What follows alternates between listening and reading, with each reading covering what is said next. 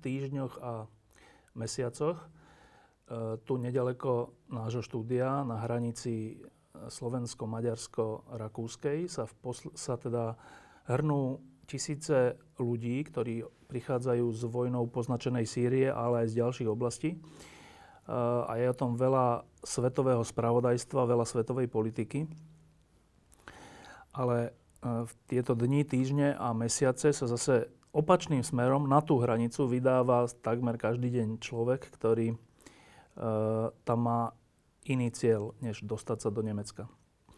Ten človek sa volá Vlado Krčmery a sedí tu vedľa mňa v štúdiu a zavolal som ho preto, lebo ma zaujíma, čo ho na tú hranicu mm, pudí. E, budeme hovoriť aj o Nobelovej cene, ktorá sa týka e, tropických chorôb, ktoré sú srdcovou záležitosťou Vlada Krčmeryho, lebo tie choroby pozoruje, lieči a tak. Ale začneme tou hranicou. Tak e, Vlado, čo ťa tam v tomto už teraz aj chladnom počasí, však napokon túto lampu sme museli viackrát odložiť, lebo si ochorel na tej hranici. Čo, ta, čo ťa tam denne ťahá? Solidarita. Na prvom mieste a na druhom mieste profesionálna taká túžba pomôcť týmto ľuďom. Hovorím profesionálna, pretože ja ako riaditeľ tropického týmu máme de facto v pracovnej náplni E, takéto intervencie, aj sme ich v minulosti robili a ich robíme. Jedna z nich bola Rwanda, druhá z nich bola Haiti, tretia z nich bola občianská vojna v Sudáne. Takže jednou z našich činností je ísť po tropických chorobách tam, kde e, sa, ako sa hovorí v úvodzovkách, niečo mele, čiže niečo deje. A najväčší rizikový faktor pre tropické choroby sú, sú tieto, e, tieto, dá sa povedať, v úvodzovkách e, také e, veľké zhromaždenia z dôvodu pohrom, katastrof, vojen, konfliktov, či už kmeňových alebo občianských vojen. E, my to voláme, že exodus. Každý exodus je spojený s, s, s, s niekoľkými vypuknutiami tropických chorób. Takže to je tá profesionálna stránka. Samozrejme je tam tá stránka čisto ľudská, čo je u každého z nás a ja som presvedčený, že keby ľudia boli vedeli, čo sa deje 5 km našej hranice, že by tam boli tisíce Slovákov, ale vlastne novinári boli jediní, ktorí prinašali o tom nejaké informácie, moc sa o tom nevedelo.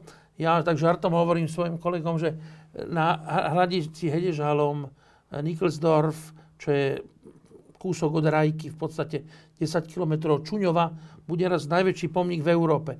Pretože v celej histórii Európy nepoznáme miesto, kde by sa sústredilo za 30 dní 300 tisíc ľudí.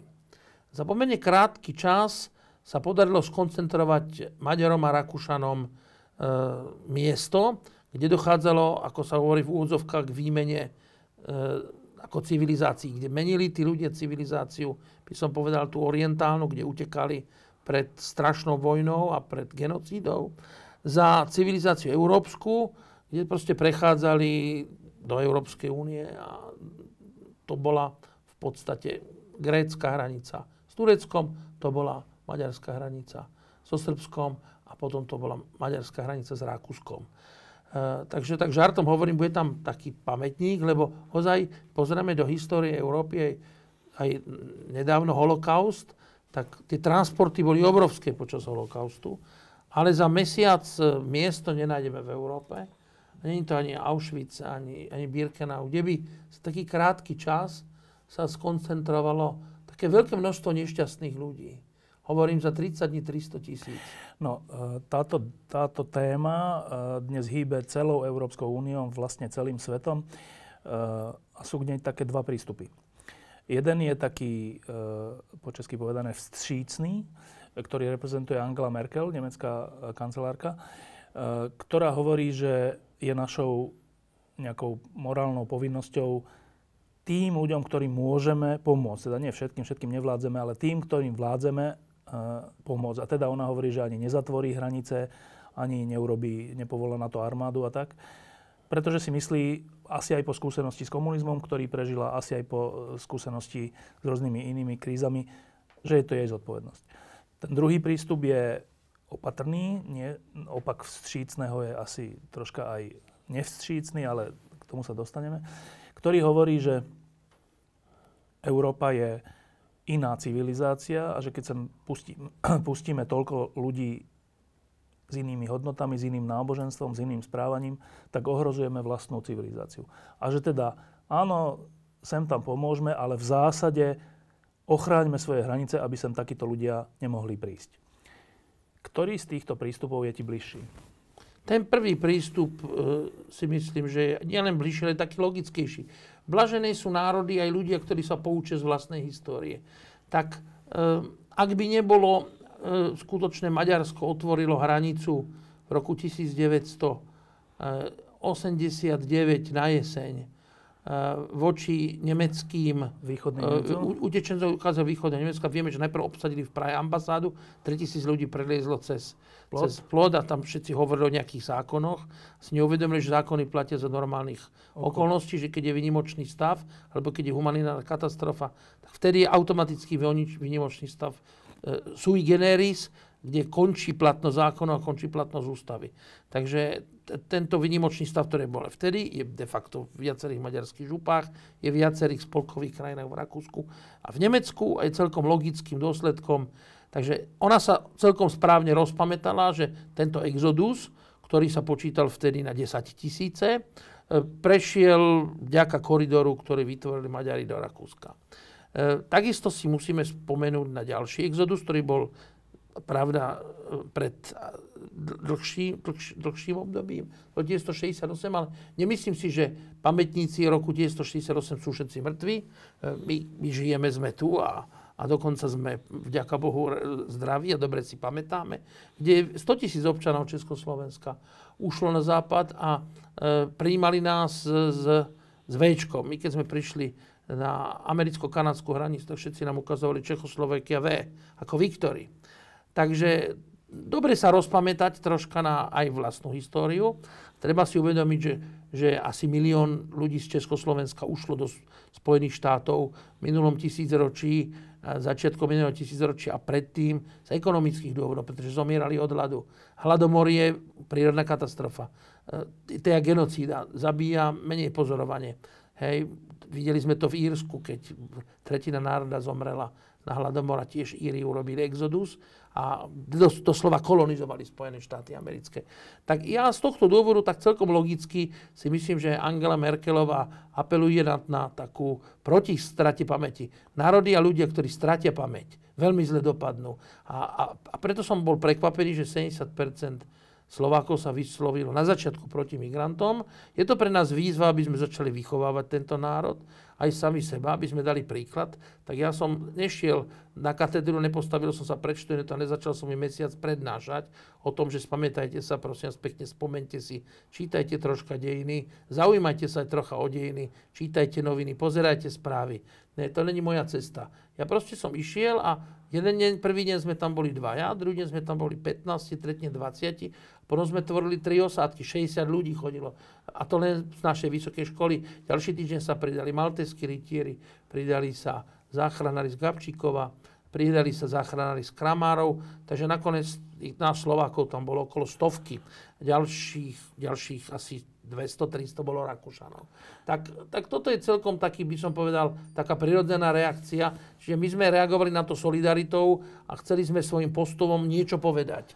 Kto chce, nám porozumie. Kto nechce, nám bude nadávať a tým si bude obhajovať svoje svedomie a proste žehliť si tú, tú svoju nečinnosť nejakou racionalizáciou. Ten tábor, ktorý kritizuje tento postoj, ktorý je tebe blízky, hovorí, že je to naivný postoj že je to naivný postoj v tom, že eh, je nejakým spôsobom aj velikářsky, lebo si berie na svoje plecia niečo, čo nemôže zvládnuť a potom na to všetci doplatíme. Tak e, si naivný? Radšej by som zomrel pred, a dostal sa pred Boží súd ako, ako naivný, e, e, ako, ako, ako zloduch. Pretože ak odopieram druhému humanitárnu pomoc, som zloduch a vrah. Ak naivne druhým pomáham v úvodzovkách, hej, tak sa snažím aspoň tým, ktorí môžem pomôcť, uľahčiť tieto strašné chvíle, ktoré majú, keď utekajú pred istou smrťou. E, ja by som sa oprelo slova matky Terezy, ktoré si každý deň opakujem. Matka Teresa nám povedala, nesnažte sa robiť veľké hrdinské skutky. Takže ja som nezvolal akademickú obec, ktorá by mohla mať 12 tisíc ľudí a neštiel som pred prezidentský palác, pretože prezident jasne zadefinoval postoj taký, ako mala pani Merkelová. Že ozaj treba týmto ľuďom pomôcť. A nielen, že to zadefinoval v paláci, ale išiel do Národnej rady. Hej, a jasne to prezentoval. Takže toto nás veľmi povzbudilo, tento postoj prezidenta. No a my veríme, že ostatní politici sa časom pridajú, že, že, že tie politické dôvody pri humanitárnej kríze pôjdu na druhé, na tretie miesto. Takže tá naivita, hovorím, radšej, radšej sa nechám označovať ako naivný e, e, blázon, ako, ako vrah a zloduch. Ale e, e, chcel som ešte, ešte možno, že spomenúť jednu myšlienku e, pri tejto príležitosti a to je, že solidarita považujem, ju považujem za veľmi dôležitý princíp. Bojím sa, že stav e, nielen slovenského národa, ale iných národov V4, e, tou lahostajnosťou voči ostatnému a tá absencia solidarity je tak vážny problém, že nás pomaly vyčlení zo spoločenstva európskych štátov. Pretože v tejto veci sa tak diametrálne líšime. Nemyslím len politici, ale myslím aj občania že, že som rád, že ste to otvorili, pretože to je, to je tak vážna vec na zamyslenie, ktorá môže ohroziť celú existenciu nášho národa. E, ty si, Vlado, e, žil na Slovensku aj počas komunizmu. Tvoj strýko e, bol vo vezení a je to, je to hrdina slovenských dejín, jeden zo zakladateľov podzemnej cirkvi a tak. A vtedy sa malo za to, že um, tie zlé prejavy sú dané režimom, ktorý utláča všetko dobré a ktorý e, povzbudzuje všetko zlé v nás. Ale ten režim už je 25 rokov preč. Ehm, čo to znamená, že sme takíto, že hovoríš o nedostatku solidarity v nás, v našich dušiach? E, pričom sme katolícky národ, nie? Sme, hovoríme, že sme kresťanská civilizácia, pričom z očí v oči tejto kríze sa tak vôbec nejavíme. Tak sme alebo nie sme? Myslím, že nie sme, je to také, také z mojej strany možno, že príliš pesimistické, ale e, ja mám silnú obavu o identitu nášho národa podľa jeho skutkov, nie podľa prehlásení alebo hlásení. My sa síce môžeme stokrát prihlásiť k církvi, či už katolíckej, evangelickej alebo pravoslavnej, ale ak naše postoje sa dramaticky líšia od, od od, od oficiálnych postojov, veď stanovisko svätého Otca je mesiac staré a je naprosto jasné. Nech si každá farnosť a postupne každá rodina zobere jednu z týchto rodín a je problém je vyriešený. Presne toto pani Merkelová robí. To robí Rakúsko, to robí Švédsko, to robí väčšina krajín. To neznamená, že oni zamlčujú problémy, neznamená, že nehundrú, neznamená, že tí ľudia nie sú z toho unavení, neznamená, že tí ľudia nie sú z toho utrapení, neznamená, že neprotestujú. Proste na jednej strane človek ten svoj blahobyt bráni, ale na druhej strane to rácio, ten rozum je silnejší ako srdce, zahundre si, ale, ale príjme tých ľudí medzi seba. Takže tento postoj sa mi dá taký identickejší, ozaj európskejší. No a teraz, viete, k tému kresťanskému e, charakteru nášho národa. E, keď ideme veľmi ďaleko do histórie, kedy prišiel svätý Cyril a Metod na Slovensko. No, ak mi niekto povie, že ho slovenský národ vítal, tak, tak by som ich odkázal na historikov. Ja skôr mám pocit, že historici našli dosť dôkazov o tom, ako nejednotný bol Svetopluk so svojimi synmi, eh, keď išlo o jednotu, teda Slobanov na tomto území, a ako, aký negatívny postup z počiatku mali slovenské kniežatá k, k svetému metodovi a k jeho žiakom, ktorých vyhnali z tohto územia. Isté, že vďaka tomu, že ich vyhnali, tak Srbsko, eh, Macedónsko a, a Chorvátsko a Slovinsko a Bulharsko majú kresťanstvo pretože tí žiaci svätého metoda kolonizovali, e, kolonizovali, e, by som povedal v úvodzovkách, mentálne Balkán. No, ale to neznamená, že, že na toto zabudneme.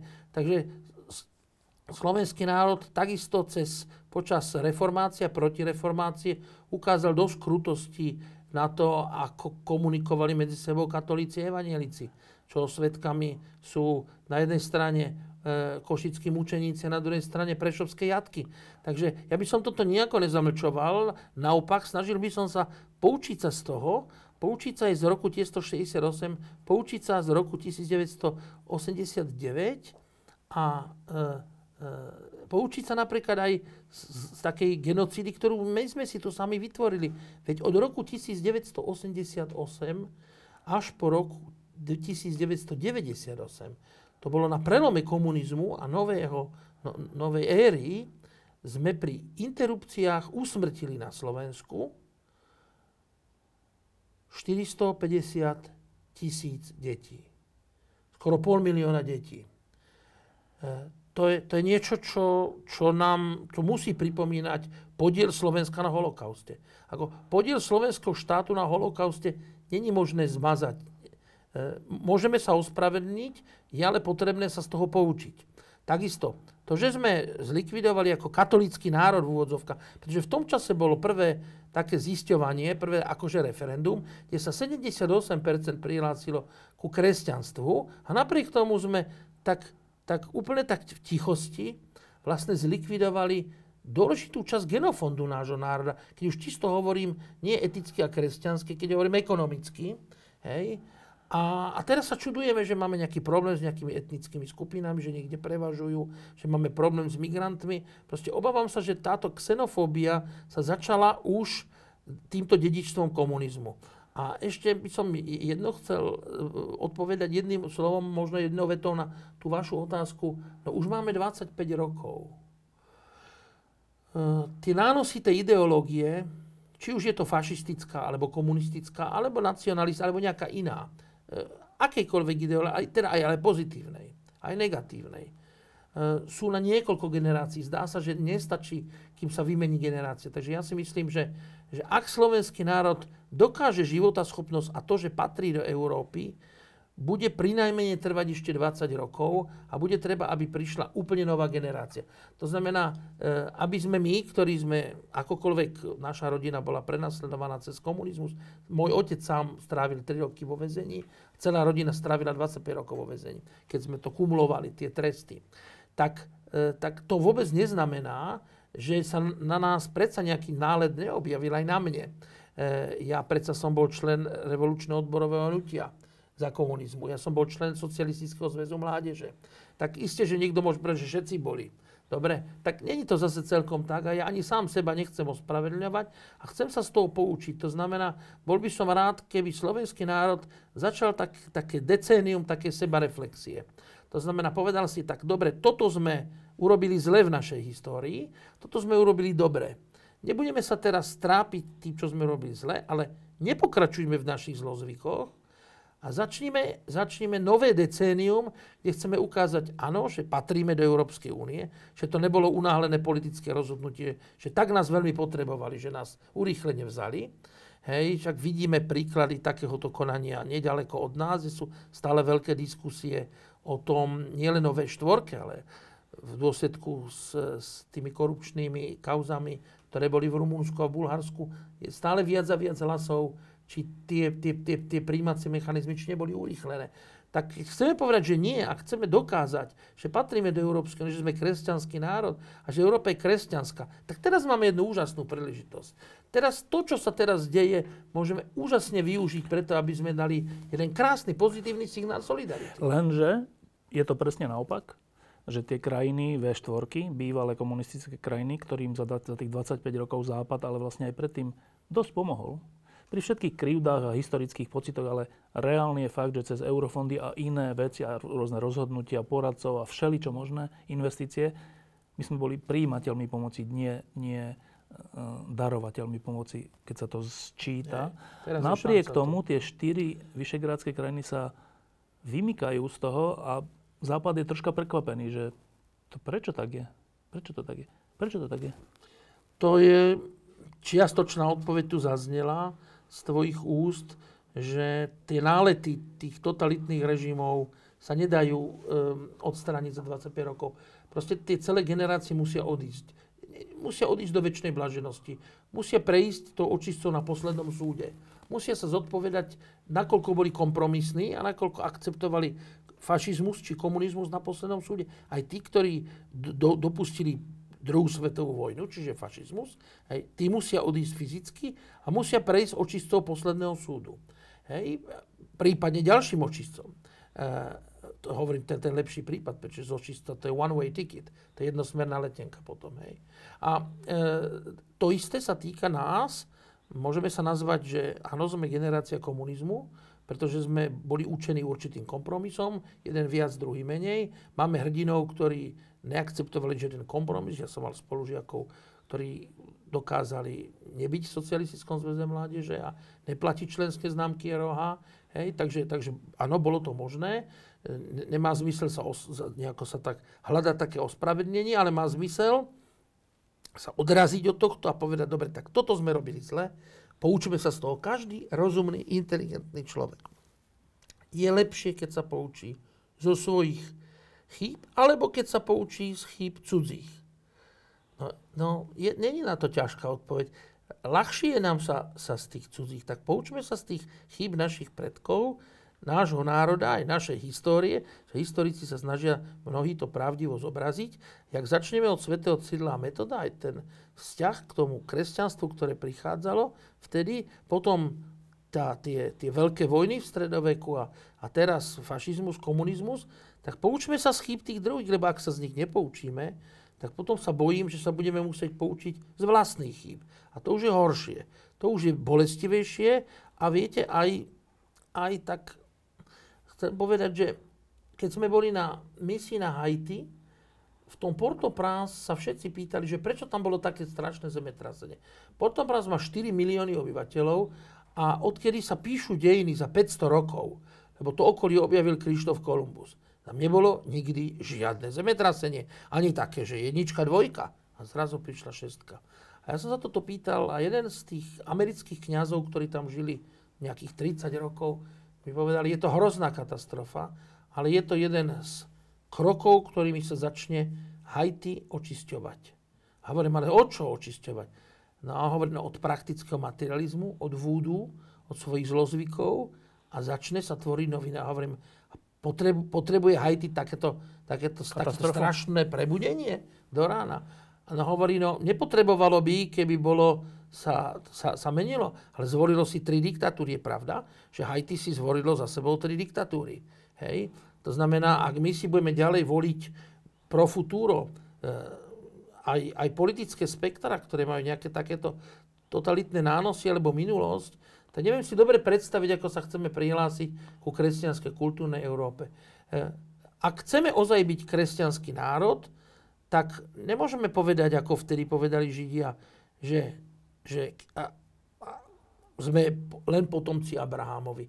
Len to samotné konštatovanie, že máme kresťanské tradície a že chceme byť kresťan, nám vôbec nepomôže. Pretože Kristus potom povedal o Židoch, keď Boh bude chceť z týchto kameňov urobí Abrahámových synov.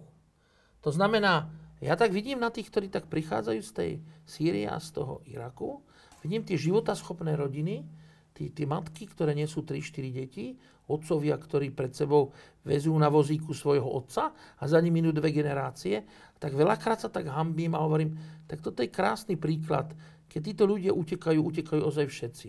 Utekali celé farnosti na čele s kňazom, hej, pretože nevideli inú šancu.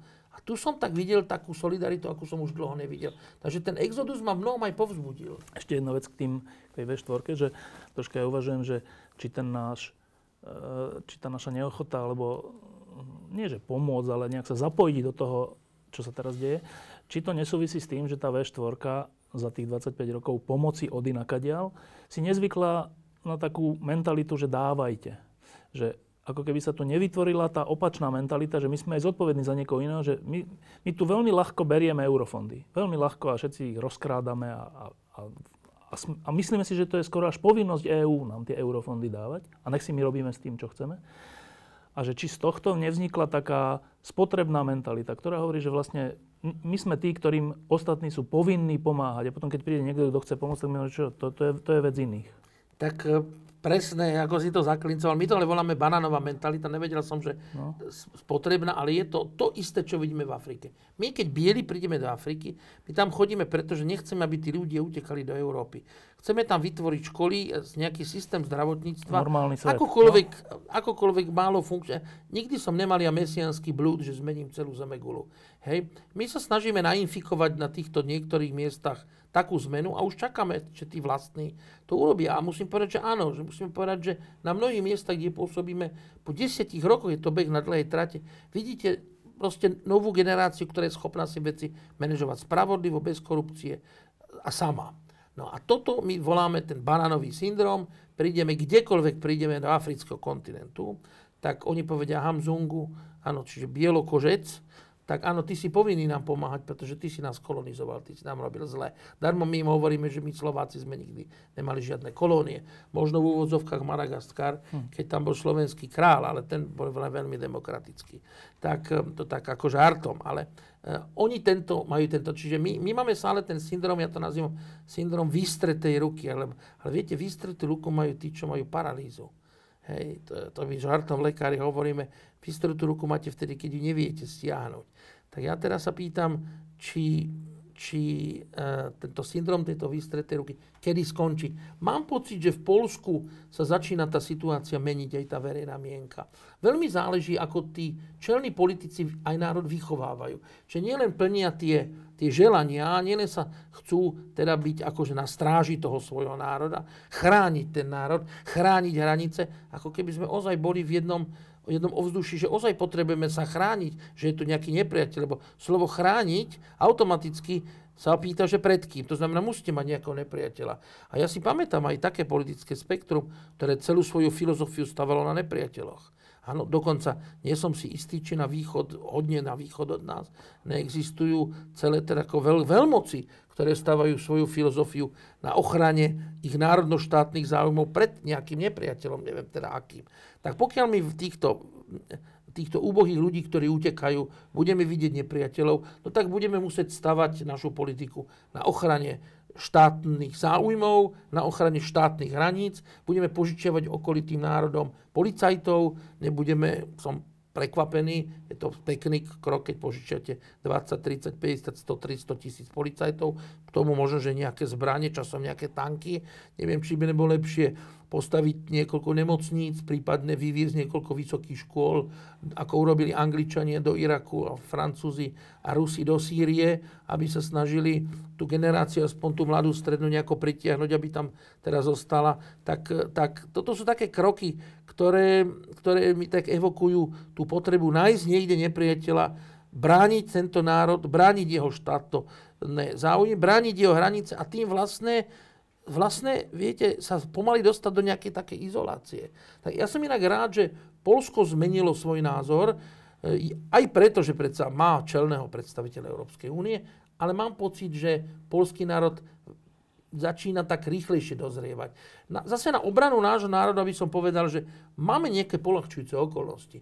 Takže viem si predstaviť, že koniec tohto procesu, kde budeme ako národ súdení pred Božou tvárou, nemusí byť zatratenie, ale môže byť tá one way do očistca, ako, ako ho, hovorím obrazne. A, a tie polahčujúce okolnosti sú, že Slovensko bolo dosť dlho izolované. Nemalo dlho demokratické tradície. Hej, malo, malo nejaký, nejaký štát, ktorý spolupracoval s, s, samozrejme z donútenia s nacizmom predpokladám. Mal nejaký štát, ktorý potom spolupracoval s komunizmom. Ako toto, toto všetko e, treba ako akceptovať. Vytvorilo to určitý, určitú izoláciu. Predtým sme mali ekonomickú izoláciu, národ bol veľmi chudobný. To znamená, ľudia, keď sa dostali niekde, tak sa dostali ako robotníci. E, iné blízko E, lokalizované veľmoci dlhý čas odopierali tomuto národu používať jeho jazyk a jeho školstvo, takže je, to, je tu niekoľko takých polahčujúcich okolností, e, ale sú to aj priťažujúce okolnosti. A to sú e, Rusi, príchod ru, ruských vojsk a je to teda 1968 holokaust 1944 a je tu ďalšia priťažujúca okolnosť a to je novembrová revolúcia, ktorú sme dostatočne tie plody, tie pozitívne plody sme si stále dostatočne ako tak ešte nevieme oceniť a nevieme ich akceptovať. No a posledná vec k tejto téme, ktorá je ale kľúčová. Um, v tej diskusii o tom, čo s tým problémom utečencov veľmi zaznieva na Slovensku, ale aj v Česku a v iných e, krajinách, že no ale počkajte, my sme nejaká civilizácia, nejaká kultúra a keď sem pustíme stá tisíce ľudí z celkom inej kultúry a celkom inej civilizácie a celkom iného náboženstva, tak to svoje ohrozíme. Um, ja na to mám nejaký pohľad, ale veľmi ma zaujíma, čo si ty o tom myslíš. Um, máme takto riskovať vlastnú civilizáciu? Áno, lebo neriskujeme moc. Keď môžem povedať, ja som precestoval celú Zeme Gulu a žil som v spoločnostiach, ktoré boli multikultúrne. Sú multikultúrne spoločnosti, ktoré sú úspešné, ktoré sú menej úspešné.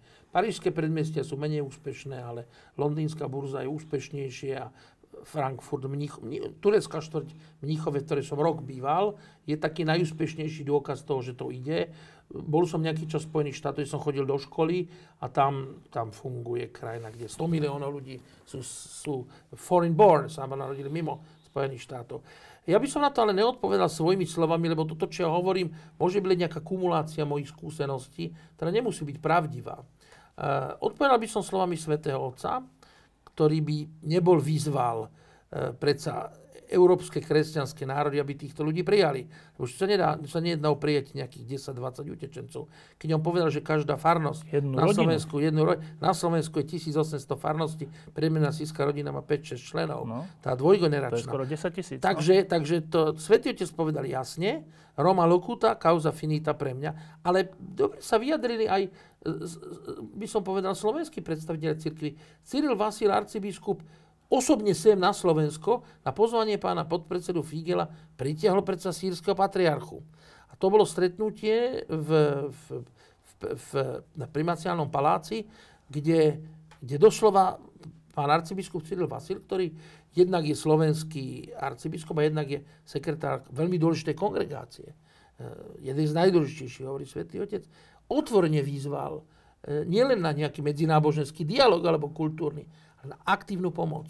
A my e, pôsobíme samozrejme e, o mnoho dlhšie ako na hranici v Hedežalome. My pôsobíme v Iraku a v Libanone. V Libanone máme projekt, máme kliniku, ktorá funguje 7 rokov. V Iraku 2 roky. Nechcem povedať, že to je moje dielo. Nie.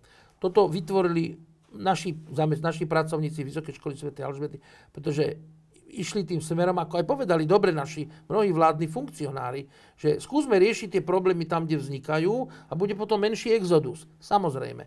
Takže my administrujeme asi tri projekty v Iraku a, a vidíme, že e, kto ozaj uteká, kto je vytláčaný, nie sú radikálni moslimy ja sa nebojím, že by s týmto exodom tu prišla nejaká skupina ISIS. Ani, ani, ani, neviem, ani traja, že by prišli, alebo štyria. Nie je to, že by nejaké, nejaké celé armáda. mesto prišli. No. Takže, takže tie, tie dôkazy skôr svedčia o tom, že tá, isté, že tá obava je, je logická, pretože, znova hovorím, Slovensko je izolovaná krajina, ktorá veľmi dlho neprekročila svoj zenit a ešte veľmi dlho ho neprekročí aj v Európskej únii, podľa môjho názoru, ja čo si myslím, je predčasne. Ale hovorím, to je môj súkromný názor. Takže tu, tu, tu, ne, tu ide aj o tie ostatné krajiny, že máme príklady, že ozaj funguje dialog kresťanstvo, islám, kresťanstvo, hindu. Pozrite sa, máte krajinu napríklad India, kde máte štyri kultúry, ktoré vo veľkej väčšine prípadov fungujú. Ja som učil v Singapúre, kde máte 4 kultúry, ktoré vynikajúco fungujú. E, máme skupinu, máme detašované pracovisko v, v, v Malajzii, v Kuala Lumpur. To je krajina, ktorá má 85% sa hlási k islamu, ale katolická církev má také isté práva a aj povinnosti, ako by som povedal tu na Slovensku. Navštívili som minulé hrob svätého Františka Ksaverského v Malake, ktorého si miestni moslimy uctievajú možno viac ako tu, keď som sa opýtal našich mnohých eh, kolegov katolických, či vedia, kto to je a kde bol pochovaný. Takže ja verím v medzináboženský, medzikultúrny dialog, ja verím, že mnohé veci nás spájajú, že dokážeme budovať napríklad na tom, čo nás spája. Veľa nás spája v morálke. Kresťanstvo islám má veľmi, a, a judaizmus samozrejme, myslím si, že uh, ešte jedna chyba sa urobila v histórii, že sme ako si vypustili judaizmus z tohto dialógu, že začíname teraz svet vidieť ako boj islamu a kresťanstva, myslím, čo sa týka civilizácií. Mali by sme vtiahnuť ďalšie monoteistické náboženstvo, to je, to je judaizmus a takisto by som vtiahol ešte jedno náboženstvo, ktoré sa v histórii ukázalo ako krásny príklad schopnosti spolunažívania. A to je buddhizmus. Hej, ja, možno je to znie zvláštne z úct katolíka, ale ja som toľko spoločného, ako máme s buddhistami, čo sa týka tolerancie, mierového riešenia, nenásilného princípu, nikdy nevidel, ako má kresťanstvo a, a, a buddhizmus. A e, chcem povedať opäť, máte príklad krajín, ktoré príkladne fungujú práve na báze tieto tolerancie. Táto tolerancia zvrhla niekoľko totalitných režimov. Buddhizmus je zodpovedný za deštrukciu vojenského režimu v Myanmare, teda Barme, e, za, za, za, za e, pád Sukartovo-komunistického režimu v Indonézii, za nastolenie demokracie v, v Laose a v, v Kambodži. To znamená, to sú národy, ktoré, viete, e, ja poviem príklad, Bangladeš má 180 miliónov obyvateľov, Indonézia má skoro 300 miliónov. Takže ja hovorím príklady z praxe. Hej, ja nespomínam Sikkim, alebo Bhutan, alebo tibetský kláštor. Ja spomínam, keď som spomenul Myanmar, krajinu, ktorá mala, my sme mali Velvet Revolution, hej, a oni mali Saffron Revolution. Oni mali šafránovú revolúciu, ako máte farbu tejto lampy. To, bolo, to, je, to je odev tých buddhistických mníchov, ktorí svojim postojom nenásilným, tak ako, ako Mahatma Gandhi, svojim postojom náboženským, ľudským a občianským. Hej. Zničili násilie dokázali vytvoriť krajiny s multikulturálnym prístupom. Není to v týchto krajinách, samozrejme teraz nehovorím, že to je ideálne, ale ukazujem na krajiny, kde to ozaj funguje a kde je radosť žiť. E, myslím na Malajziu, myslím na Singapur, myslím na Indonéziu a ďalšie krajiny. To není jedna krajina. Čiže ty hovoríš, že keď e, sa odvážime toho risku, že príjmeme aj ľudí z inej civilizácie a z iného náboženstva, takže to nebude na stratu, ale, ale naopak, že to bude na prospech Európy. Myslím si, že áno. Dokonca ja sa ani nejako nebojím dramaticky, že, že Turecko príde do Európskej únie. Dokonca si myslím, že keby tie rozhovory s Tureckom boli rýchlejšie, že vôbec tu nemáme takúto vlnu utečencov. Proste toto je príliš opatrnícke, zlyhávajúce, rokovanie s Tureckom. My tlačíme teraz Turecko do toho, aby v nových voľbách si vybralo nejakú fundamentalistickú krajinu, miesto aby sme podporili to, že oni pri posledných voľbách si vybrali jasne proeurópsky. Takže treba si uvedomiť, že aj v tomto, možno, že my tu touto zbytočným opatrníctvom vlastne sme spolu zodpovední za to, čo sa udialo. Ja by som ešte povedal dokonca viac niečo, čo možno, že mnohých zaskočí. A to je, to je to, ak chceme byť ozaj, že nie len katolíci dovnútra, ale aj apoštoli. Prečo sa my bojíme že by sme my zlíhali v dialogu s moslimami. Ja som presvedčený, že tí moslimovia, ktorí utekajú pred radikálnym islamom, utekajú preto, že niečo vidia na kresťanstve pozitívne. My sa teraz za to hambíme, my ich vyháňame spred Prahu Európskej únie, my ich od, od, odkláňame na iné železničné kolaje, myslím teraz aj doslova do písmena, čo sa stalo v Maďarsku. Nie, ukážeme sa, ak sme ozaj teda kresťanský národ, tak to dokážeme v praxi. Ak je Európa e, sústava komunikujúcich kresťanských štátov? Ukážme to v praxi. A to je presne tá moja e, obava alebo podozrenie. Ja si myslím, že mnohí z nás, ktorí hovoria, že ale to je iná civilizácia, keď ich, keď ich sem pustíme, tak bude zle, tak ja si myslím, že my v skutočnosti neveríme v silu nášho kresťanstva. Áno, a to proti tomu sa ja budem ale brániť a budem proti tomu vždycky protestovať, ale tento dôvod zrejme v podvedomí je, pretože taký, taký určitý negatívny postoj voči týmto tým, tejto, tejto situácii musí mať nejaký emotívny základ.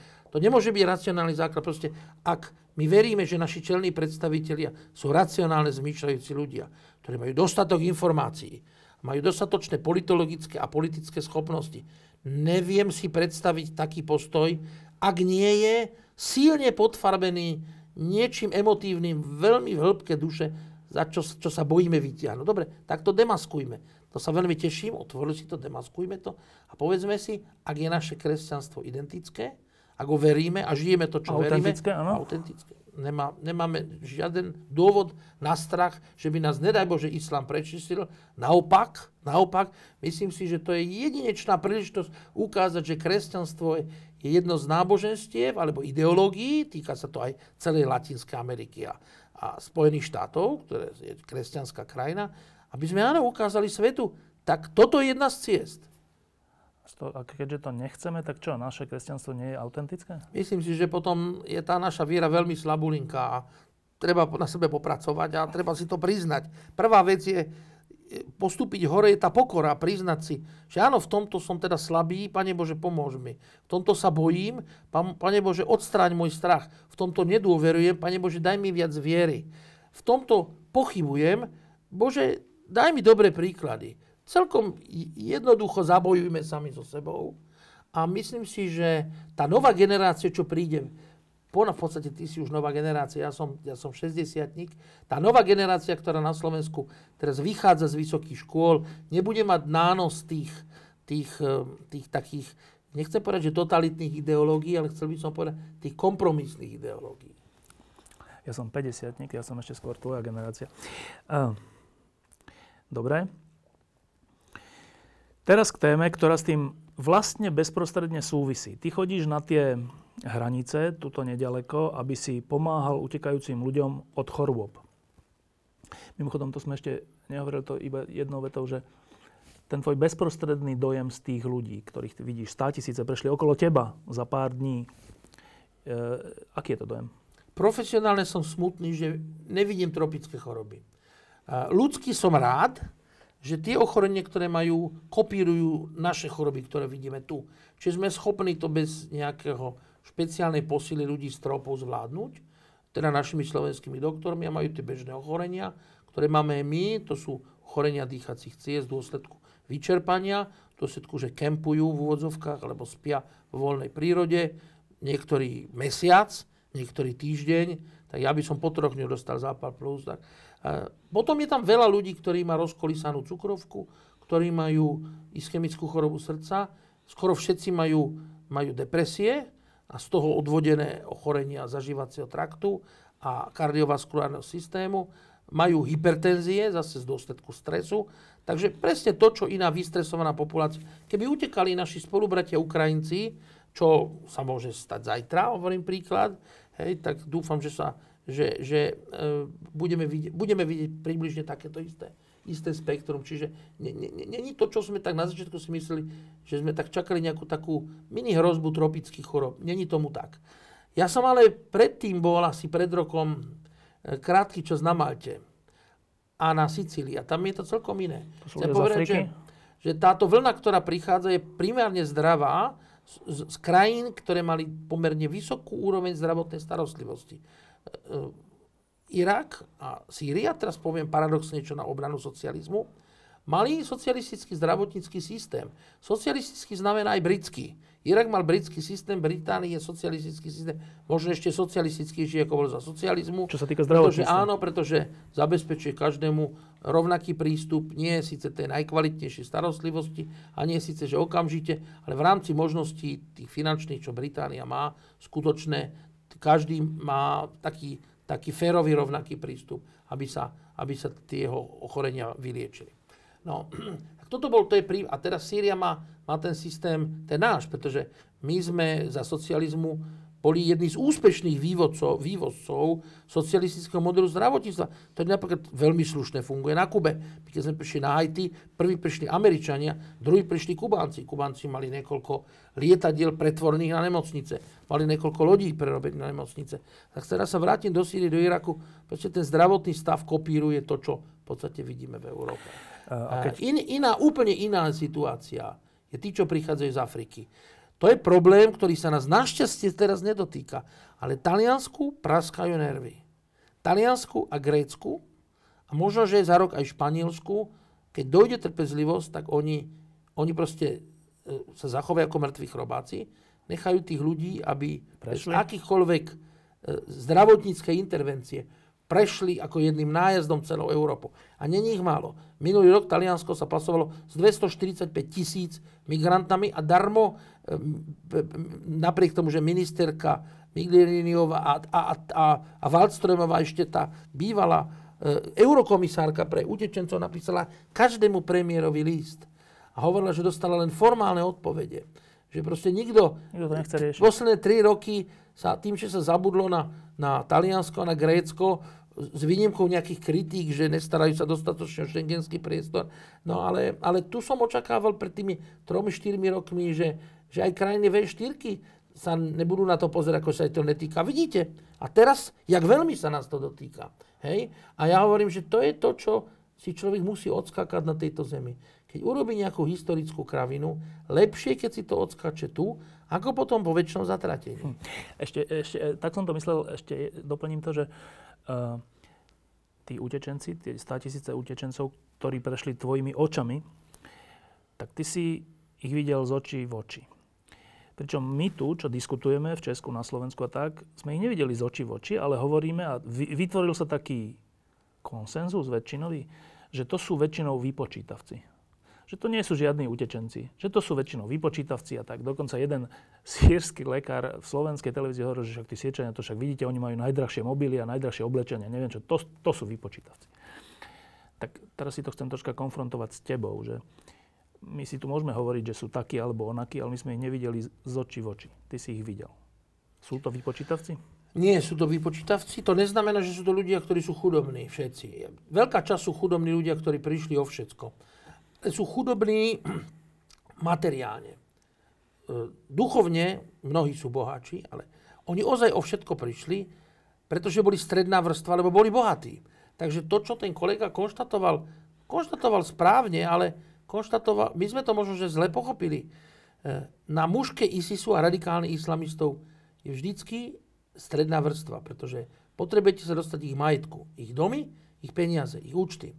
Znamená, utekajú ľudia, ktorí boli bohatí a o všetko prišli. To znamená, ja sa pýtam, či je bohatý človek, ktorý e, má obchod, a má dom a má nejaký účet v banke a deti mu chodia do školy a o všetko príde zo dňa na deň a musí utekať Jediné, čo si zachráni pár tisíc dolárov na prevádzačov. Tak, tak iste môžeme povedať, tak ten, kto má pár tisíc dolárov, není chudobný. Není to celkom tak. Oni, tie prostriedky, keď idete na jednu cestu do neznáma a tá rodina má 7, 8, 9 členov, tak tisíc, dve tisíc dolárov není, ozaj není veľa.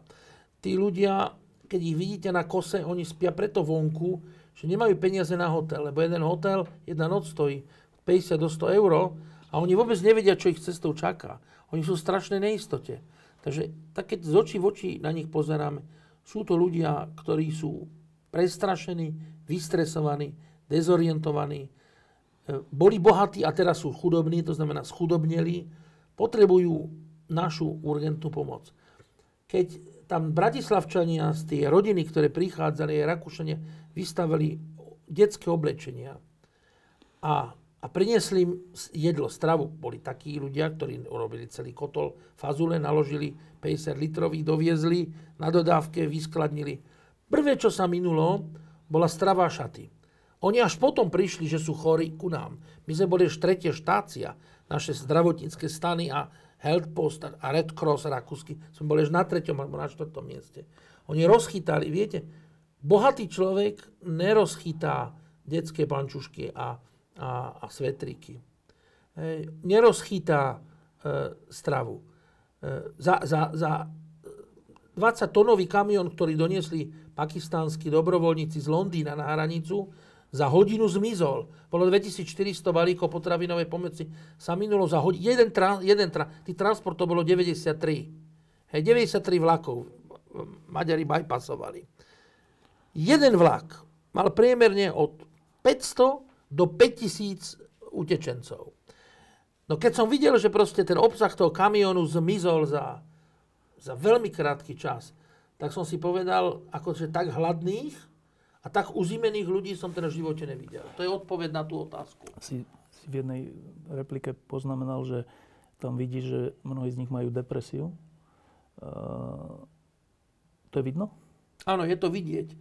Depresia sa veľkrát prejavuje na somatických ochoreniach. Niektorí psychiatri hovoria, že až 30 e, ochorení, ktoré máme, má psychický podklad. Ja by som niektoré z nich spomenul. Pozrite sa, vysoký krvný tlak. To je najväčší zabijak v civilizovanej spoločnosti. Tí, čo sú chronicky vystresovaní, majú tak vysoký tlak, že sa nedá regulovať žiadnymi liekmi. Ďalej, zubné nádory. Není pochybnosti o tom, že chronický stres je silný karcinogén. Diabetes.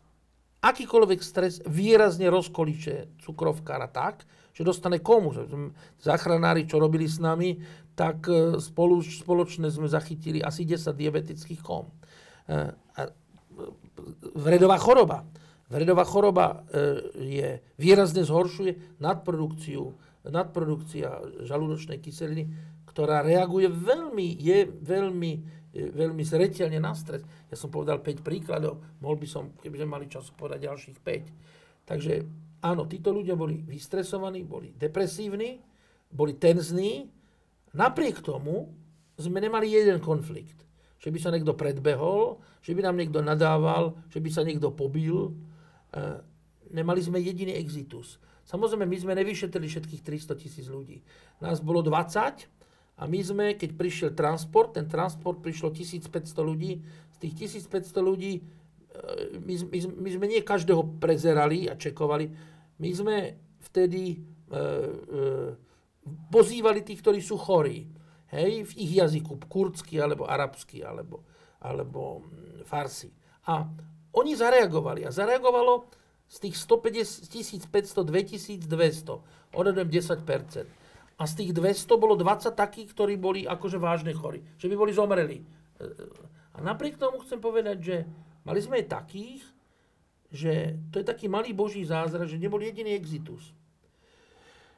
Viete, z 300 tisíc ľudí, čo prejde cez Checkpoint Charlie, tí, čo ma rozumejú, vedia, o čom hovorím, tak ani jeden nezomre. Tak tam museli byť anieli strážni, sa nakumilovali všetkých týchto ľudí, sa tam zároveň aj si tam dali nejaký guláš. To znamená, skoncentrovali sa tam a, a pracovali a ani na Nikkelsdorfe, na tej rakúskej hranici, lebo sme mali veľmi dobrý spoluprácu aj s Rakúskym, aj s Maďarským Červeným krížom. Mali vážne stavy, nemali ani jeden exitus. E, mali vážne stavy na maďarskej strane, ktoré sme transportovali ku sebe, tým odsunom na seba a nemal, nebol ani jeden exitus. Takže je to taký malý zázrak, že jednak veľké množstvo ľudí na jednom mieste, to je to prvenstvo, čo tu je. A ďalšia vec je, že nečakané. V úvodzovkách sa to hovorí, zdravotnícke straty nula to keď rozviniete polnú nemocnicu s tým odsunovým oddelením na seba, s odsunovým od seba a s terapeutickým a skonštatujete každý deň, že zdravotnícka strata nula, tak to je fantastické. E, posledná vec k tomu, e, preto sa to tak e, tvrdohlavo pýtam, lebo to je asi to, čo ma najviac tak zaráža, že my tu máme vytvorený obraz, že tu vedľa nás kúsok ide, idú 100 tisíce v zásade Eh, spokojných ľudí len chcú byť ešte spokojnejší. Taký obraz sa vytvoril. Asi sa vytvoril preto, že to je taká sebaobrana, že keď si vytvorím takýto obraz, že sú teda nie, spokojní, tak vlastne čo? Jaká pomoc? Toto je čisto racionalizácia. Psychológii existuje taký pojem na to, aby som si ja sám ospravenil svoju nečinnosť. Áno? Tak uh, môžem si ospravedlniť Pani Nováková, chcete ísť do nemocnice, nechcete. Keď okamžite nepovie, že áno, chce, nechcete, napíšte, pacient odmietol hospitalizáciu. Mám čisté ruky ako ponský pilát, hej. Nepo, nechcú, chcú toho, chcú zabiť toho, ne, nezaujíma váš, váš problém. Takže, takže myslím, že si to dobre vystihol. E, to neznamená, že takýto stav, takáto sebaracionalizácia bude pretrvávať. Ja som presvedčený, že tí ľudia, ktorí to vidia v médiách, že v nich dozreje takéto rozhodnutie, že teda takto ďalej, teda nie. Toto není niečo, čo by sa, mi, čo by sa ma netýkalo. Pozrite sa, e, keď, keď bol problém v Taliansku a na Malte, že sa utopili tisíce ľudí, bola akcia Mare Nostrum. Tá V4 nijako nezareagovala. A teraz, viete, jedna z krajín V4 a za chvíľu aj ďalšie budú mať, majú vážny problém. Majú výnimočný stav. To znamená, poučme sa. Neberme na ľahko, že Taliansko má 250 tisíc migrantov z Maltou, Španielsko 100 tisíc, Grécko 300 tisíc. Že nás sa to netýka. Ja poviem jednu repliku z knižky, čo som dostal v Bratskej cirkvi ako mladý chlapec. E, boli to spomienky jedného protestantského pastora pred hitlerovského obdobia, ktorý takto spomína na svoje detstvo v v rokoch 1935 až 1940. Keď vyhrali nacisti voľby, píše, tak sme povedali, no nás sa to netýka. A nerobili sme nič. Potom, keď začali krágrovať Židov a odvážať ich, povedali sme si, Židia, nás sa to netýka. Oni zabili Ježiša Krista, netýka sa nás to. Potom začali prenasledovať rehole a zatvárať katolických reholníkov. Povedali sme si, katolické, to je naša konkurencia. Nás sa to netýka. A potom, keď začali brať nás, už sa nás nemal kto zastať. Toto povedal ten protestantský pastor svojich také memorí. Bonhoeffer? Nespomínam si, ja si musím, musím priznať, no. že teda mi už teda mozog no. neslúži tak, ako bola, kedy tak nespomínam si presne to meno, ale môže to byť. A to je taká čiastočná odpoveď na túto tvoju otázku, že tá racionalizácia dúfajme, že skončila. Alebo dúfajme, že skončí. Pevne dúfajme, že skončí. Teraz skončil čas, aby sme si obhajovali svoj postoj. To, čo bolo, bolo. To, čo sme boli nečinní, zabudneme na to. Buďme dvakrát toľko činní. Tak. Nobelová cena za tropické choroby. E, tri mená za asi dve rozličné, alebo tri rozličné veci. Tak troška nám o tom niečo povedz. Ja som to prijal s radosťou, lebo som vyhral stávku. Ja som sa stavil so študentami o súd Frankovky Modrej, že ďalšia Nobelovka bude za maláriu. A nikto mi neveril, pretože my žijeme v, v svete, kde zdravotníctvom hýbu témy ako sú zhubné nádory, ischemická choroba srdca, ischemická choroba CNS, e, Alzheimerová choroba, problém starých, nevládnych, imobilných, starnutie populácie, diabetes, astma. A, a keď to ale spočítame, tak sme v hlbokej defenzíve za tropickými chorobami. V zmysle obeti? V zmysle počtu mŕtvych a počtu chorých. Čisto štatisticky, ale ja štatistiku mám síce veľmi rád, ale ľudský osud sa nedá vždy vtesnať do nejakých čísel. Tá, tá, tá moja istota, že Nobelová cena bude ďalšia za maláriu, pramenila v tom, že malária je obrovský zabiják, ktorý sa podarilo prvýkrát ukontrolovať, takže sklesla mortalita, ale za posledných 10 rokov sa odhaduje, že zabil 15 miliónov detí. A to je cintorín z Bratislavy do Popradu. E, to množstvo mŕtvych, ktoré zanechávajú tropické choroby, je tak veľké, že aj tzv. tie krajiny Európskej únie, USA, tie tzv. civilizované, sa začali obzerať za objavmi, z oblasti, ktorá ich predtým moc nezaujímala. A teraz všetci títo traja nobelisti majú to spoločné, že sú z Western Pacific Area. Western Pacific to je oblasť, jedna z oblastí VHO Zemegule, tá, ktorá je najďalej od Európy. Je tam od Japonska, teda od ruského ďalekého východu, lebo aj inštitút v Vladivostoku už tam patrí, cez Japonsko, Taiwan, Koreu, eh, Hongkong, Singapur, Eh, Austrália, Nový Zéland, to, to je koniec, to je Western Pacific Area. A táto Western Pacific Area má aj, aj veľmi chudobné krajiny, ale väčšinu tých krajín má tzv. azijských tigrov. To znamená krajiny, ktoré sa ekonomicky odrazili od dna a začínajú teda tvrdo výťaziť nad infekčnými chorobami. Takže jeden z dôvodov podľa mňa je, že chceli Nobelov výbor ukázať jeden príklad e, krajín, ktoré nie sú USA a Európa, ale majú, majú objavy, ktoré zachránili milióny ľudí. Objav artemizínov, za ktoré dostala pani profesorka Jojo e, e, Nobelovú cenu, je objav, ktorý sa netýka len Číny. Ona je Číňanka, ale viete, vo vede sú štyri Číny v úvodzovkách. Čínska, tzv. Continental China, čiže Čínska ľudová republika, ale najväčšiu výkonnosť vedeckú má Taiwan, čo je čo je vlastne súčasť kontinentálnej Číny, ale nie politicky. E, e, a, a je, to, je to Čína, ktorá je najvýkonnejšia z hľadiska vedy a výskumu. Má najlepšie univerzity. Tajvan. Tajvan. Hneď na druhom mieste, alebo porovnateľné Japonsko a Korea. Ďalší azijský tigri. A úplná špica je zase Čína, ale Hongkong. Univerzity v Hongkongu sú v tom rankingu v prvej 50 sú asi 3 alebo 4. Taj, tajwanské asi 3 alebo 4. A tie týmy to isté tam je to jedno meno, ale tie týmy, keď si pozriete tie publikácie, ktoré ona vydala ako, ako corresponding autor, často ako posledná autorka, mali veľmi veľa spolupracovníkov aj z týchto ostatných v úvodzovkách čínsky hovoriacich uh-huh. častí e, e, tejto oblasti. To znamená, to zrekapitulujem, Čínska ľudová republika, Taiwan, e, Macao, e, Hongkong. Hongkong. A niektorí hovoria, že Singapur je, je kópia tej najlepšej Číny. Je pravda, že, že Singapur založil Číňan, e, e, má, má, má veľmi veľa z čínskej kultúry. National University of Singapore patrí do prvej desiatky. E, ďalej v Singapúre je 5 ďalších univerzít európskych. E, ja som mal tú čest, že som e, v Singapúre, v Bangkoku, aj v Kuala Lumpur učil na špičkových britských univerzitách, ktoré tam jednoducho Angličania vyviezli a skombinovali ten svoj know-how s úžasnou usilovnosťou a skromnosťou. No a teraz ďalší z tých nobelistov je, je pôvodom Austrálčan a ďalší Japonec. Tak opäť sklbili, sklbilo sa niečo, čo je, čo je tá, tá invencia toho, tá britská invencia, čiže poviem európska, aby som zase nebol celkom protieurópsky. Hej, to znamená tie britské kolónie, čo, čo je vidieť, Singapur, britská kolónia, Nový Zéland, Austrália, Hongkong, to je tá Western Pacific Area, hej, e, Myanmar, India samozrejme, hej.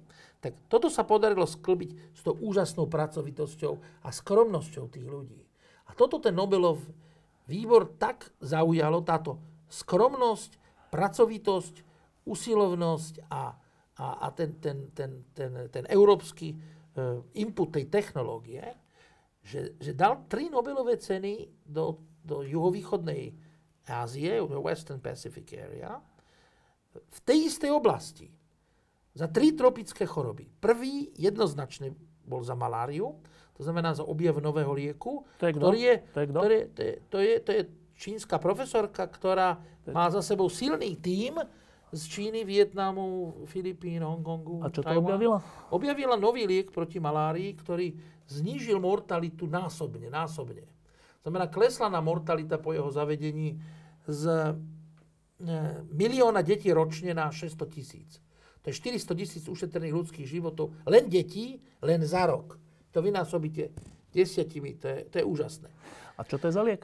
Tento liek artemizín je, je bylina. Artemizí, Artemizia annua je, je, je rastlina? Čí, čínska rastlina, ktorá sa vyskytuje z hodokonste v Európe. Minule bola za mnou jedna pani učiteľka z Nitry, ktorá našla túto rastlinu, túto palinu e, siatu, alebo palinu e, ročnú, hej, správny názov slovenský, u seba v záhrade. A našla ďalšiu sesternicu tej paliny, palinu dračia u susedy v záhrade. Takže je celkom logické, že keďže nás s Čínou spája ten istý kontinent, takže nevidím problém o tom, že tieto rastliny, my tu máme dlhé mhm. roky na Slovensku, ale proste nikto nebol z tých, ktorý by uveril, že táto rastlina je takýmto úžasným božím požehnaním. Čiže ona vyvinula nejaký výťažok z tej rastliny, Áno, ktorý... ktorý... ktorý je asi najlepší antimalarikom, A čo on robí? Čo to robí? Zabíja plazmody, zabíja tie, tie, tie parazity, ktoré v krvi spôsobujú smrť človeka. Ale ja sa teraz ešte vrátim ešte do histórie. My sme mali v tej prvej téme, že poučiť sa no. z histórie vlastnej či cudzej, lepšie z cudzej. Tak, tak Číňania sú v tom geniálni, že robia niečo, na čom sa my stále smejeme aj na Slovensku, aj v Európskej únii, e, v tej našej nadutosti a nedôvere voči všetkému, čo prichádza z východu. Áno, my povieme, či môže byť z Nazareta niečo dobrého. Tak no. presne v tejto píche sa my teraz pohybujeme, pretože sme neboli ochotní prijať tento liek 25 rokov. Tento liek je v Číne a vo Vietname a v Filipínach funguje 25 rokov fantasticky. A my sme stále tvrdili, že to že nemôže nefunguje. tak byť, že nemôže fungovať, že z Číny nemôže byť dokonalý liek, že tam nejaká chyba, potom sa hľadali chyby. Tento liek sa zaregistroval len pred troma rokmi v Európskej únii. Spojených štátov len pred rokom. Proste tá pokora tých veľmocí tak strašne, tak strašne teda pokrivkáva. No ale ja sa vrátim k tej histórii. Však všetci vieme, aj vy, aj ja, aj, aj naši starí rodičia, koľko úžasných liekov je v našich rastlinách a bylinách. Prvý liek úplne proti malárii bolo, že si všimli jezuiti, že matky indiánske v pralesoch Južnej Ameriky a Afriky, najprv Afriky, potom Južnej Ameriky, pretože malária sa dostala do Južnej Ameriky podstatne neskôr, ako bola v Afrike, pili vývar z nejakého z, z nejakej kôry. Hej, potom sa zistilo, že táto kôra, že je z chinín, chininovníka. Strom je chininovník, je chinín, izoloval sa chinín, chinín už pred 200 rokmi bol izolovaný ako prvé antimalarikum. Mal jedinú nevýhodu, to poviem tak na odľahčenie, že bol príšerne horký. Hm? Hej, bol asi stokrát horkejší ako náš chito, alebo tonik, alebo jak sa to volá, Indian water.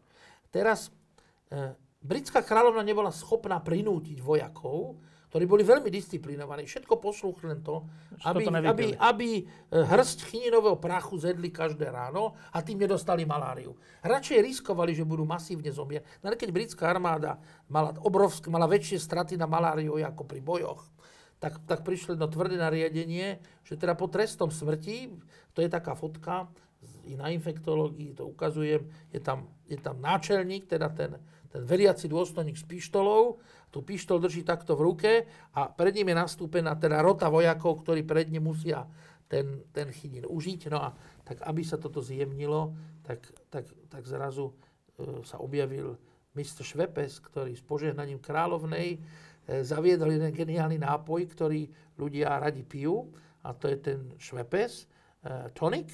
A britská armáda si vynútila ešte jednu dobrú vec a to je gin, že Beef Eater Gin ako symbol britského impéria sa dostal preto, aby, aby zlepšil tú efektivitu toho chinínu. Takže teraz sa e, cukor, chinín a, a gin volá gin tonic a pijeme to e, z rozmaru dobrých, zo zábavy. skutočnosti proti malérii? A, a pritom chcem povedať, že pokiaľ vypijete teda liter takéhoto nápoju máte takú koncentráciu chinínu ako po jednej e, intravenóznej infúzii. Hej? A keď sa stane, že vás zasekne nejaká dopravná katastrofa niekde na safari, kde nemáte šancu sa dostať v žiadnej zdravotníckej infraštruktúre, vypijete 2 litre toho, toho, toho, toho chinínového nápoja, s tým samozrejme nejaký ten gin, by som povedal 400 ml, lebo už viac potom to spôsobuje zlyhanie pečenie. 400-500. Vytvorí sa taká koncentrácia, že zabije 99 plazmody. Uh-huh. Teraz prečo toto hovorím? Pre, pretože kľúč k objaveniu ďalších zásadných liekov netkvie len výlučne v ich chemickej syntéze, ale aj v otvorených očiach, akých vnímame Božiu prírodu. My predsa vieme o množstve fantastických iných liečivých rastlín. Nepoznáme zatiaľ lepšie kardiotonikum, na posilnenie srdcového svalu, ako je digoxín. A digoxín je produkt digitalis lanata, náprstníka. Hej, jednej buriny, ktorá rastie prakticky všade. Hej? A takýchto týchto rastlín, teraz vyšla práca o echinacei a chrípke. E, pri nových zámkoch začali pestovať jednu ďalšiu azijskú rastlinu, ktorá sa volá rakitník ľudovo, ktorá má tiež úžasné vlastnosti.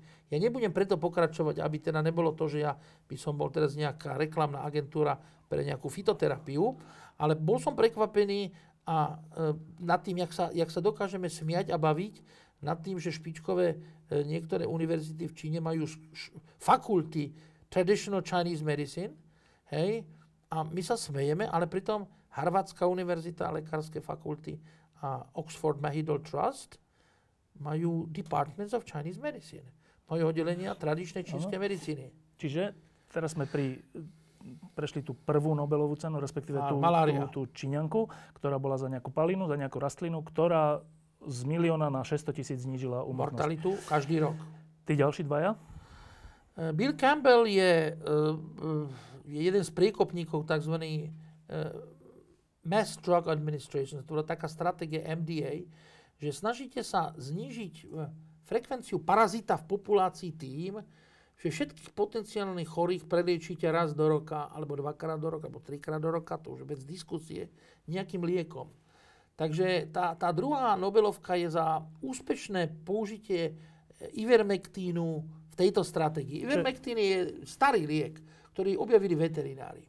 My v humanej medicíne sme si osvojili nejako pred 50 rokmi a účinkuje na červy, E, konkrétne na ďalšie tie dve Nobelové ceny boli za dve, dva doslova červy, ten, ktorý jeden z nich spôsobuje onchocerkózu, čiže riečnú slepotu. znamená, uštipne vás komár, ktorý preniesie na vás toho červa, ten červ sa vyliahne, tie mikrolarvy sa dostanú do oka, príde pacient, otvorí dvere a už vidíte, čo má. Hovorím, to je jedna z najľahších diagnóz, lebo tu, keď príde pacient cez dvere, neviete tak odhadnúť diagnózu, pokiaľ nemá, poviem príklad, akutnú prostatitídu, že ide ako uhorský husár, hej, alebo nemá, e, by som povedal, eriziper, že vidíte, že má teda na nose e, nejaké začervené. Tu na, tu na, vidíte, že má v oku červa. Normálne hýbajúce, by... hýbajúce sa červa. Preto hovorím, to je ľahká diagnóza. Hej? Takže to sa volá onchocerkóza, niekedy tie červy dorastú, niektoré nedorastú, že ostanú ako mikrofilárie. A liečba jednoduchá je, ale úplne nedostupná. Jednoduchý oftalmochirurgický zákrok je, že vyťahnete toho živého červa z toho oka, lebo keď ho tam necháte, ten imunitný systém toho červa zabije, čo je škoda. Keby toho červa nechal na pokoji sa tam hýbať, tak sa nič tomu pacientovi veľké nestane. Lenže občas v tom zornom poli vidí, že sa mu v oku hýbe červ. To je všetko. Ale tým, že náš organizmus toho červa zabije, tak okolo toho mŕtvého červa sa vytvorí mohutný, mohutná zápalová reakcia. To zničí oko. A presne tak. A cez tú mohutnú zápalovú reakciu v tej prednej očnej komore dojde k takým zmenám, že, že ne, nevidíte, prakticky nevidíte A on nič. ten červ prečo ide do oka? On tam niečo žerie? E, alebo čo tam robí? Ten červ nejde len do oka, on ide aj do mozgu, on ide aj do plúc, ale tamto tak veľmi nám nevadí. Hej. E, my máte v krvi milión červov, ktorý vznikne v dôsledku tej nákazy toho onchocerka volvulus, to, tohto červa. Teraz tá, tá ďalšia Nobelová cena e, zase bola za, za tropického červa. Počkaj, ale tento, to, táto Nobelová, čo urobila s tým červom? Tak teraz keď, ja vám takto poviem, že, že keď my vieme, poznáme etiológiu a vieme, že to, to očná chirurgia je nedostupná, že, že máte krajiny, čo v Čade je 5 očných chirurgov v celej krajine v Nigerii možno traja. Treba nejaké iné riešenie? 10, nejaké iné riešenie, presne. A to iné riešenie bolo verejno-zdravotnícke riešenie. To nebolo partikulárne medicínske. A podľa mňa toto oslovil ten Nobelov výbor, že tu nejde o nejakú absolútne geniálnu metódu diagnostickú, terapeutickú, kde viem jedného, dvoch, desiatich, 50 Vyliečiť? geniálne odoperovať. Lebo, lebo aj to je, to je úžasné. To je, to je tiež zázrak Boží. Ale Nobelov výbor zdôrazňoval pri tomto objave ten verejno-zdravotnícky význam. To znamená, že preliečite celú populáciu rizikovú. Preventívne. Áno, a tým znížite tú, tú hladinu tých červov v krvi tak, že darmo vás 100 tých komárov po štípe neprenese toho červa A to sa naozaj vás. podarilo? Áno, neprenese ho na vás, pretože ich otrávite tu, ich ešte v tej krvi.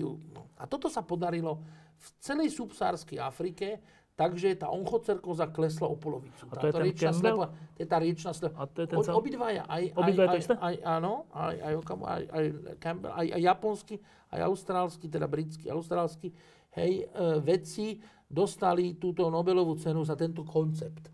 A tento koncept není len proti riečnej slepote, ktorá vás nezabije, len vás oslepne. Ste slepí na dosmrti, čiže nepracujete, používate, ak je nejaká sociálna dávka v tej krajine, tak áno, väčšinou ste na záťaž tomu systému, rodine. Je to strašný život. Vidíte na tých obrázkoch, jak idú tí ľudia večer piť k rieke, takže sa držia za tie slepecké palice, že napredu ide chlapec a za sebou drží palicu a tou palicou sa drží prvý slepý, druhý slepý, tretí slepý, desiatý slepý. Tieto fotky turisti často z Afriky prinášajú, ale nevedia, čo to je. Nevedia prečo, vedia, že tí ľudia sú slepí, ale nevedia prečo sú mhm. slepí. To sa volá, toto ochorenie sa volá onchocerkóza, po slovensky to nazývame riečna slepota. Keď bývate pri rieke, ktorá je kontaminovaná týmito červami a sú tam komáre, ktoré tie červy na vás prenesú, tak ako pri malárii mm. sú to komáre. Niektorí hovoria, že, že spoločné medzi týmito parazitozami, že tam je komár, je ten vektor, ktorý mm. prenáša. Hej. E, čiže, čiže boj proti komárom, ale aj boj proti proti tomuto červovi per se, že naliečiť populáciu. Ivermectin je schopný to, tejto Mass Drug Administration Strategy. A toto sa podarilo a e, treba povedať, že, že financuje to Svetová banka teraz, financuje to je Bill Gates so svojou foundation a, a financuje to tá firma, ktorá ten liek ako Vyrába? pred 50 rokmi ako doniesla na trh, to je MSD. A teraz je k tomu ešte GlaxoSmithKline pridali albendazol ako ďalšiu stratégiu. Čiže dva lieky vám zabijú 6 parazitov, ktoré máte v krvi. A čo v dôsledku čo znamená? je fantastické. V dôsledku znamená, že, že na polovicu klesla klesla tá, tá tie ťažké formy. Čo sú, te, čo, sú čo, milióny čo je, ľudí? Slepota, slepota. Hej, ale to sú slepota. milióny ľudí. Pozrite sa, onchocerkózou je ohrozených na svete 200 miliónov ľudí. 200 miliónov, to znova opakujem. Dobre, na Slovensku všetkých obyvateľov 5,5 miliónov. Len táto jedna choroba dobre, ohrozuje najmä v subsárskej Afrike, ale máte rizikové oblasti aj v Indii a niektoré sú aj ohniska v juhovýchodnej Ázii. Preto ja sa vracam k tej juhovýchodnej Ázii, že opäť tá kombinácia tej usilovnosti, tej reakcie na tie choroby chudobných, hej, Nobelov výbor aj zohľadnil to, že malária a onchocerkóza a hlimatická filerézia majú ešte jeden spoločný menovateľ, že patrí do tzv. neglected tropical diseases. To znamená zanedbané choroby. VHO urobila list, zoznam chorôb, ktoré sú zanedbané. Čo sa myslí tým? Zanedbané, pod slovom zanedbané, že len menej ako 1% financií svetového farmaceutického priemyslu a výskumu a ide na tieto choroby. Menej Ho, ako 1%. Hoci sa to týka... Hoci sa to týka... Malária sa týka 600 miliónov. Do roka máte 600 miliónov prípadov, mm. z toho zomre asi milión. Predtým zomrelo asi 5 miliónov. Hej? No, tak, takže to sú ochorenia, ktoré majú obrovský verejno-zdravotnícky význam, majú rozsah fantastický, ale, ale tie financie, ktoré idú do toho výskumu, a tie sú, sú minimálne toto bol ďalší faktor, však to na tej tlačovke odznelo, že proste všetky tri z hadou okolností patria do neglected tropical diseases.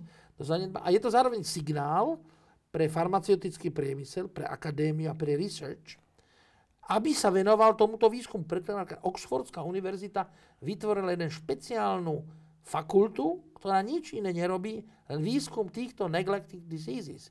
Hej? A oni pritom nemali lekárskú fakultu dlho. Takú klasickú. Hej? E, e, Cambridge vôbec nemá lekárskú fakultu. Oxford jednu z fakult vyslovene na, zameral a volá sa to Oxford Mahidol Trust, sídli v Bangkoku a nesídli preto v Británii, aby mohla reagovať na choroby chudobných. To znamená, aby reagovala na choroby Laosu, Kambodže, Thajska, e, Myanmaru a tak ďalej. A teraz to, to, tá, tá tretia Nobelová cena, alebo ten tretí Nobelista, má spoločné s tým druhým opäť e, e, schopnosť, že znížil dramaticky jednu ďalšiu invalidizujúcu tropickú chorobu, ktorá sa volá po slovensky elefantiáza. Pretože vaše nohy po postihnutí toto chorobou vyzerajú jak, slo, jak nohy slona. Opuchnuté. Teda. Áno, sú tak opuchnuté, že najprv sú len opuchnuté, ale potom nemôžete vôbec chodiť. Musia vás nosiť. To znamená od pása, ako keby ste boli porazení, pretože tie nohy sú presiaknuté červami, ktoré blokujú lymfatické cesty a ten lymfatický systém není schopný tú lymfu dostať z tej nohy preč. Začína to nenápadne, že jedna noha opuchne, potom druhé miesto. A teraz, ak sa to zavčasu rieči, dá sa to riečiť tak, že toho červa sa pokúšate dostať von, takže ho na takú paličku natáčate. Reálne to fyzicky? Vidíte, reálne fyzicky vidíte to na tých mnohých obrazoch. Diskutuje sa, viete, že či, či symbol medicíny, to čo je, že či to je had na tom kríži ako symbol, že Mojžiš vyzdvihol hada na púšti, ako na kuse dreva, ako symbol života. Každý, kto sa pozrel na hada, ozdravel. Keď tie jedovaté hady štípali židovský národ počas exodu. A iní hovoria, že to nie, že to je, to je Hipo, Hipokratov symbol hada, ktorého jed sa dal použiť. použiť. Vieme, že hadí jed sa používa jednak antisérum v mnohých krajinách, ale jednak sa používa aj na, na, na ochorenia kosti a klbov. He. E, iní hovoria, tá arabská rodina Avicenum a spol, že je toto prvý obraz Onchocerka volvulus, e, e, teda, teda toho, toho, tých, tých parazitov, ktoré máme. A v tomto prípade narážajú na podobného červa, ako je onchocerka volvulus, ktorý dorastie do malých derstiev. Tieto červy, ktoré spôsobujú tú lymfatickú filariázu, tie sú schopní dorázať do 20 cm. A to máte v nohe? E, to máte v nohe, najprv v nohe, niektorí to majú v prsníkoch, niektorí to majú v skrote. E, druhý taký obraz je z Číny, kde ukazovali obraz, jak nesú čínskeho cisára. Čínsky cisár ako, ako, ako syn Boží bol vždy zobrazovaný na nosidlách. Takže jedni nosidlá niesli cisára a druhé nosidlá niesli jeho skrótum. Jeho skrótum, teda miešok, bol tak postihnutý tou tou, tou tým červom? To, to, tým, tým, tým, tým pô, pôvodcom tej lymfatickej filariázy, hej, e, že bol tak veľký ako samotný cisár. Hej, za tie roky tá, proste tá lymfa sa zhromažďovala a neodtekala. To znamená, tie skrota boli naložené na osobitných nosidlách, pretože cisár sa nemohol takto pohybovať. A, a, a teraz tí, tí, títo dvaja, jednak, jednak ten, ten ivermectin účinkuje aj na lymfatickú filariázu a jednak ďalší veľmi jednoduchý spôsob e, sa objavil a to je jednoduchá punkcia skrota, ktorá, ktorá odľahčí ten veľký tlak a, a, a zlepšenie lymfatické drenáže, vyťahovanie tých červov. A to všetko je dosť pracná vec. A na funkcie skrota potrebujete urológa alebo, alebo lekára. Kdežto na to, aby dieťa dostalo v škole na začiatku výuč školského roku a na konci školského roku dve tabletky, na to nepotrebujete vôbec lekárov. Hej? Toto je ten verejno-zdravotnícky pohľad na tropické choroby. A to je tá tretia Nobelová cena, ktorá zase znížila rádovo... Znížila násobne, násobne dokonca jeden z tých, z tých lymfatických filarióz, sa volá drakunkulóza, tá, tá sa teraz vyhlásila, že akože World Elimination Program, že, že skončil, že, že sa podarilo prakticky eliminovať. Tak realita je taká, že v niektorých chudobných oblastiach Mauretánie, Nigeru, Čadu, Mali, ale aj v Sudánu, Somálska, Indie, ešte pretrvávajú ohniská, ale není toho veľa. Ja odhadujem rádovo, že tých postihnutých e, touto, touto, e, touto parazitózou alebo týmto začervením lymfatického systému môže byť e, do roka nejakých 300-400 tisíc. Ale keď hovorím, že nejakých to, to tým nechcem zmenšovať, lebo 300-400 tisíc je, ale predtým je boli... slušná. Predtým ich bolo 10 miliónov. Takže, takže tá, aj táto Nobelová cena, táto tretia, není tretia, ale je svojim dopadom na ľudstvo obrovské víťazstvo. Tak, e, to sme prešli Nobelové ceny a teraz ešte dve osobné otázky na teba. Tak, ja mám jedného kamaráta, ktorý občas chodí do Afriky a dostal tam maláriu a moja taká laická vedomosť je, že ona sa teda vyliečila, ale, ale ako keby ju stále má v tele a občas sa znova prejaví. Ty chodíš do všetkých týchto oblastí, kde sú všetky tieto choroby, o ktorých sme aj teraz hovorili a mnohé ďalšie. Ty si si niečo tiež priniesol? Ja som absolvoval asi 3 alebo 4 malárie. Už pri tých posledných som si nenechal do seba moc píchať, takže nevieme, či to boli malárie, ale e, to boli také tie nekomplikované, tie benigné terciány, kde e, som, mám pocit, že som teda úplne v poriadku po každej z nich. E, niekto má tú smolu, že popri falciparum dostane aj plasmonium vivax, alebo naopak objaví sa v oblasti, kde je len tá vyvaxová forma. To je taká, ktorá zvykne relapsovať. To je taká, čo nezabíja. Ako falciparová zabije bez liečby. Bez problémov. Priebehov týždňa ste mŕtvi. E, táto vyvaxová vás nezabije. Ale má e, takú do, radosnú vlastnosť pre seba, že sa uniezdi v pečení a v tej pečení vznikne tzv. spiaca forma, a po rokoch niekedy vystrelí. My sme mali jednu pacientku, ktorá dostala túto spiacu formu po 36 rokoch. Z hodou okolností dostala ako zberová referentka ROH, e, vyhrala súťaž ROH, najväčší zber papiera v jednom podniku a dostala cenu plavby po Níle.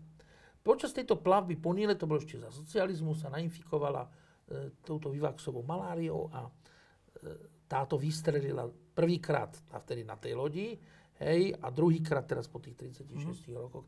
Čiže tie spiace formy sú v tomto zákerné. Chcem povedať úprimne, že existujú lieky, ktoré sú proti tejto spiacej forme. Áno, konkrétne liek Primachín, to není žiadna reklama. E, zho- pre mňa z nepochopiteľných dôvodov tento liek není prakticky nikde v Európe dostupný. Je zaregistrovaný síce v Európskej únii v polovici krajín, ale nedá sa nikde zohnať. Tak my si ho chodíme kupovať do Bangkoku alebo do Dar es Salamu alebo do Nairobi. Hej. Čiže musíte letieť celý deň, aby ste si ten let kúpili. A on, on stojí dolár, ale letenka stojí 600 dolárov. Takže 601 dolárov. Keď sa ma pýtajú, že čo sme dlžní za primachín, hovorím, máte ho tu na mimoriadný dovoz za 3 dní, ale musíme niekoho poslať do Bangkoku, kto ho tam kúpi. Tak toto je osud mnohých liekov na tzv. neglected tropical diseases. Že my ich síce poznáme, ale e, Nemáme ich na trhu, nemáme ich v dispozícii, nie sú dostupné, pretože tá frekvencia tých chorób v Európe je tak nízka, že žiadnej farmaceutickej firme sa ich neoplatí mať na trhu. Ale teda k tým chorobám, že teda z týchto všetkých strašidelných chorob ty si dostal trikrát maláriu a to je všetko? A, áno, ja som v podstate, ja hovorím, že zlá zelina nevyhnie, čiže ja som pomerne rezistentný. A e, ďalšia vec je, že keď som keď som v takej malarickej oblasti, naša pani doktorka Zuzana Kniezova ma naučila jednému zlozvyku, ktorému holdujem, len keď som v malarickej oblasti. A to je, že ráno medzi 6 a 7 si s ňou zapálim jedno cigarilo. A večer medzi 7 a 8, keď zapadá slnko, si zapálim jedno cigarilo. Nešlukujem ale dymím okolo seba. Aby nešli komári. Áno, a týmto spôsobom, viete, žiaden komár netúži byť upečený na grille, takže idú na iné objekty, potom som oblečený od hlavy až po pety. Potím sa síce ako kôň a smrdím ako tchor, Aha. plus pijem dosť slušné dávky piva. Hovorí sa, že keď si dáte B-komplex s pivom, že to tak strašne smrdí, Pre toho že, že utečie nielen komár, ale aj vaša najbližšia rodina a musíte kupovať dve izby v hoteli. Tak, tak tieto také babské metódy E, dosť musím povedať, že pomáhajú. E, e, samozrejme, ako som povedal, tým britským vojakom pomohol aj ten tonik, ale pomohol im aj ten gin. Takisto odporúčame ľuďom, ktorí idú do tropov, aby nepodceňovali očkovanie. Stále sa množia také výpady proti očkovaniu a to už začína už byť tak nebezpečné, že hrozí, že pokiaľ v krajinách ako Afganistán a Sýria bude pokračovať vojna, tie očkovacie týmy sa skutočne nedostanú v tom Afganistane tam, kde sa majú dostať. A zrazu uvidíme také choroby, ja neviem, v Taliansku sa kľudne môže stať, že z Eritreji minule zaznamenali, e, zaznamenali e, e, pravú detskú obrnu infekčnú. Hej. Takže, takže ja by som nepodceňoval očkovanie, nepodceňoval by som prevenciu, pri molári neexistuje očkovanie, hej, to, tam, tam sú látky, ktoré sú profilaktické. E, na záver chcem povedať, že máme jednu rekondmanku, jednu pani inžinierku, ktorá bola náčelníčka našej nemocnice v Ugande, na brehu Viktorieho jazera. Tam mala 21 malárií v priebehu dvoch rokov. Proste neuveriteľné. Mysleli sme si, že či nemá niečo s imunitným systémom. Nie. Vyšetrenia boli dobré. 21 krát dostala maláriu za dve Myslím, že zomre opakovane, ale Hm. Vidíte, Pán Boh nebeský, tí anieli strážni teda zapracovali a, a po, ponechal si ju tu na medzi nami preto, aby možno, že mohla ďalším ľuďom zase pomôcť. Posledná otázka je táto, tá sa týka tej prvej časti. Uh, predpokladám, že ty budeš ďalej chodiť na tú hranicu, respektíve na miesta, kadiaľ pôjdu utečenci do Európy. Uh, budeš tam chodiť, budeš tam pomáhať v tej miere, v ktorej dokážeš a vládzeš so svojimi spolupracovníkmi a tak. A popri tom my si tu budeme tie svoje zákony príjmať a tie svoje uh, predsudky budovať a tak. A keď sa na to človek pozrie z boku, na teba a na túto situáciu, tak to troška tak vyzerá, že no fajn, však ten krčmery tam bude na tej hranici, nie, niekomu pomôže, ale ten, tie veľké dejiny, tie naše veľké úvahy a voľby a všetko pôjdu úplne svojím smerom, pravdu povediac, proti tomu, čo ty chceš. Nedemotivuje ťa to? Nie, ja s tým počítam. To je osud každého z nás, že Niekedy efekt toho snaženia príde až za niekoľko sto rokov. Pozrite sa, uh, uh, matka Teresa mi veľmi pomohla jedným výrokom. Nesnaž sa, povedala, nesnaž sa robiť veľké hrdinské činy. Rob malé veci s veľkou láskou. To znamená, mňa plne uspokojuje, keď uh, ozaj sa pohne ďalší, ďalší teda, ďalšie transporty, nepôjdu cez Slovensko, ak pôjdu, možno pôjdu cez Slovensko. Hej ako, ako Štúrovo Berlín, je, máte niekoľko párov vlakov. Tak áno, ja sa budem starať o to, aby som mohol počas svojho krátkeho života, ktorý tu mám, možno mi pán Boh dá ešte deň, možno mi dá mesiac, možno že rok. A budem sa snažiť ten rok čo najviacej pacientom pomôcť. Niekedy, keď majú také ochorenie, ktoré neviem vyliečiť, tak im aspoň poviem, že, že, že Westbahnhof je stánok, kde je doktor taký a taký, ktorému pošlem SMS-ku, prihláste sa u neho, on vám dá liek. A niekedy stačí, keď tých ľudí chytíte za ruku a ich prevedete cez tú čiaru, lebo oni si myslia, že majú ešte ďalších tisíc kilometrov. A keď im poviete, viete, že 100 meters, oni rozumejú 100 kilometers. Alebo oni rozumejú 1000 kilometers, pretože sú vydesení. no? no, tak minule jednu astmatičku som zobral za ruku a previezol som, ktorá nebola schopná chodiť ani sedieť. Mala astmatický záchvat. Samozrejme, dali sme antiastmatikum, a neverila nám. Takže, takže mysleli sme si, že budeme musieť naložiť na sanitky, odviezť do dieru do nemocnice, kde za týždeň ju prevezú do nejakého tábora.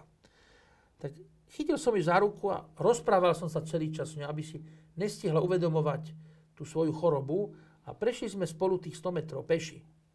A keď sme boli pri tých rakúskych policajtoch, ona videla, že je koniec tej cesty, proste tá psychická, this is Austria. A tá som mi povedal, welcome to Austria. Bolo mi ľúto, že nemôžem povedať welcome to Slovakia. Hej, ale to som si už zvykol. Tak povedal som jej welcome to Austria a som mi zanies, zaviezol tomu policajtovi, ktorý vysielačko zavolal rakúsky Červený kríž, ktorý potom už odviezol. Ale táto žena, ktorá nebola schopná prejsť 3 metre, prešla 100 metrov, pretože mala pocit, že Niekto drží za ruku niekto, komu verí. Hej? To znamená, niekedy stačí tých ľudí pohľadkať, usmiať sa, dať dieťaťu lízatko alebo cukrík. Má podľa mňa takú istú vnútornú hodnotu, ako keď napichne infúziu s adrenalinom. Hej? Ja by som chcel, aby oni v nás najmä videli v Európanoch, tam, čo sme na tej hranici, tých 20 zdravotníkov slovenských, aby v nás nevideli len zdravotníkov, alebo len Slovákov. My máme všetci slovenské dvojkríže máme. Aj tu vpredu na srdci máme, aj na boku máme. Aby bolo jasné, že sme Slováci. My sa to nejako nehambíme. A, e, ale chceme, aby videli z nás viac. Aby v nás videli viac ako Slovákov. Aby v nás videli Európanov, aby ten kríž nevnímali ako strašiak, ale ako príklad solidarity a aby mali pocit bezpečia. Ak im toto vieme dať, možno, to je viac, ako keby som im vedel dať 100 balení brufénu. A Toto je náš cieľ. Čiže malé skutky, malý kontakt. Tak ako ste predtým povedali, niekedy stačí očný kontakt, pacient sa upokojí. Malý kontakt, pár slov. Áno, sme tu, e, myslíme na vás, e, držíme vám palce, chceme vám pomôcť. Nie ste sami. To slovo nie ste sami hovoríme každému, koho ošetríme v Iraku a v Libanone. Myslím si, že to je najlepšia prezentácia Európskej únie a Slovenska, keď im dáme najavo. Nie ste so svojím problémom sami. Nie ste v tragédii s islamským štátom sami. Hej? Pán Boh vás neopustí. Allah vás neopustí. Pán Boh je pri vás a my chceme byť pri vás. Aj keď im vždy nevieme pomôcť, snažíme sa, aby sme im aspoň takto, to cez tú drobnú solidaritu, cez taký, to, čo matka Teresa hovorila, malý skutok, malý cukrík, ale s veľkou láskou. Vlado Krčmery, ďakujem, že si prišiel. Ideš rovno tam. Čakáme asi, asi teraz na také rozhodnutie. Cez, teraz cez obed čakáme také rozhodnutie, či pôjdeme do Heiligenkreuzu, alebo či otvoríme priamo nejakú aktivitu v Chorvátsku. My hľadáme to miesto, kde tí ľudia sa momentálne zasekli. Lebo tam nás potrebujú. Hej. Pokiaľ sú v Rakúsku, je dobré. Rakúsko má dobrý systém, hoci Rakúsko má vynimočný stav. To málo kto vie, že No jasné, Rakúsko je vynimočný, aj Maďarsko je vynimočný stav. A tu je taký, taký pokoj úžasný. Čiže ideš, ideš, kde bude treba? A Áno, ale teraz ale- idem a na teraz budovu a zistíme, že, že kde. Kde? Máme sanitku, máme už... Ide, a mení tu situácia to, že teraz ide zima? Áno, veľmi, veľmi. Dobre, že si to povedal. To je hlavný, tento, prečo oni sa hrozne ponáhľajú a prečo strašne trpia. Lebo keď začne mrznúť, Hej, hej, keď začne prsnúť, budeme mať kopu omrzlín. Už teraz tí deti mnohé sú také chudobné, no už sú také.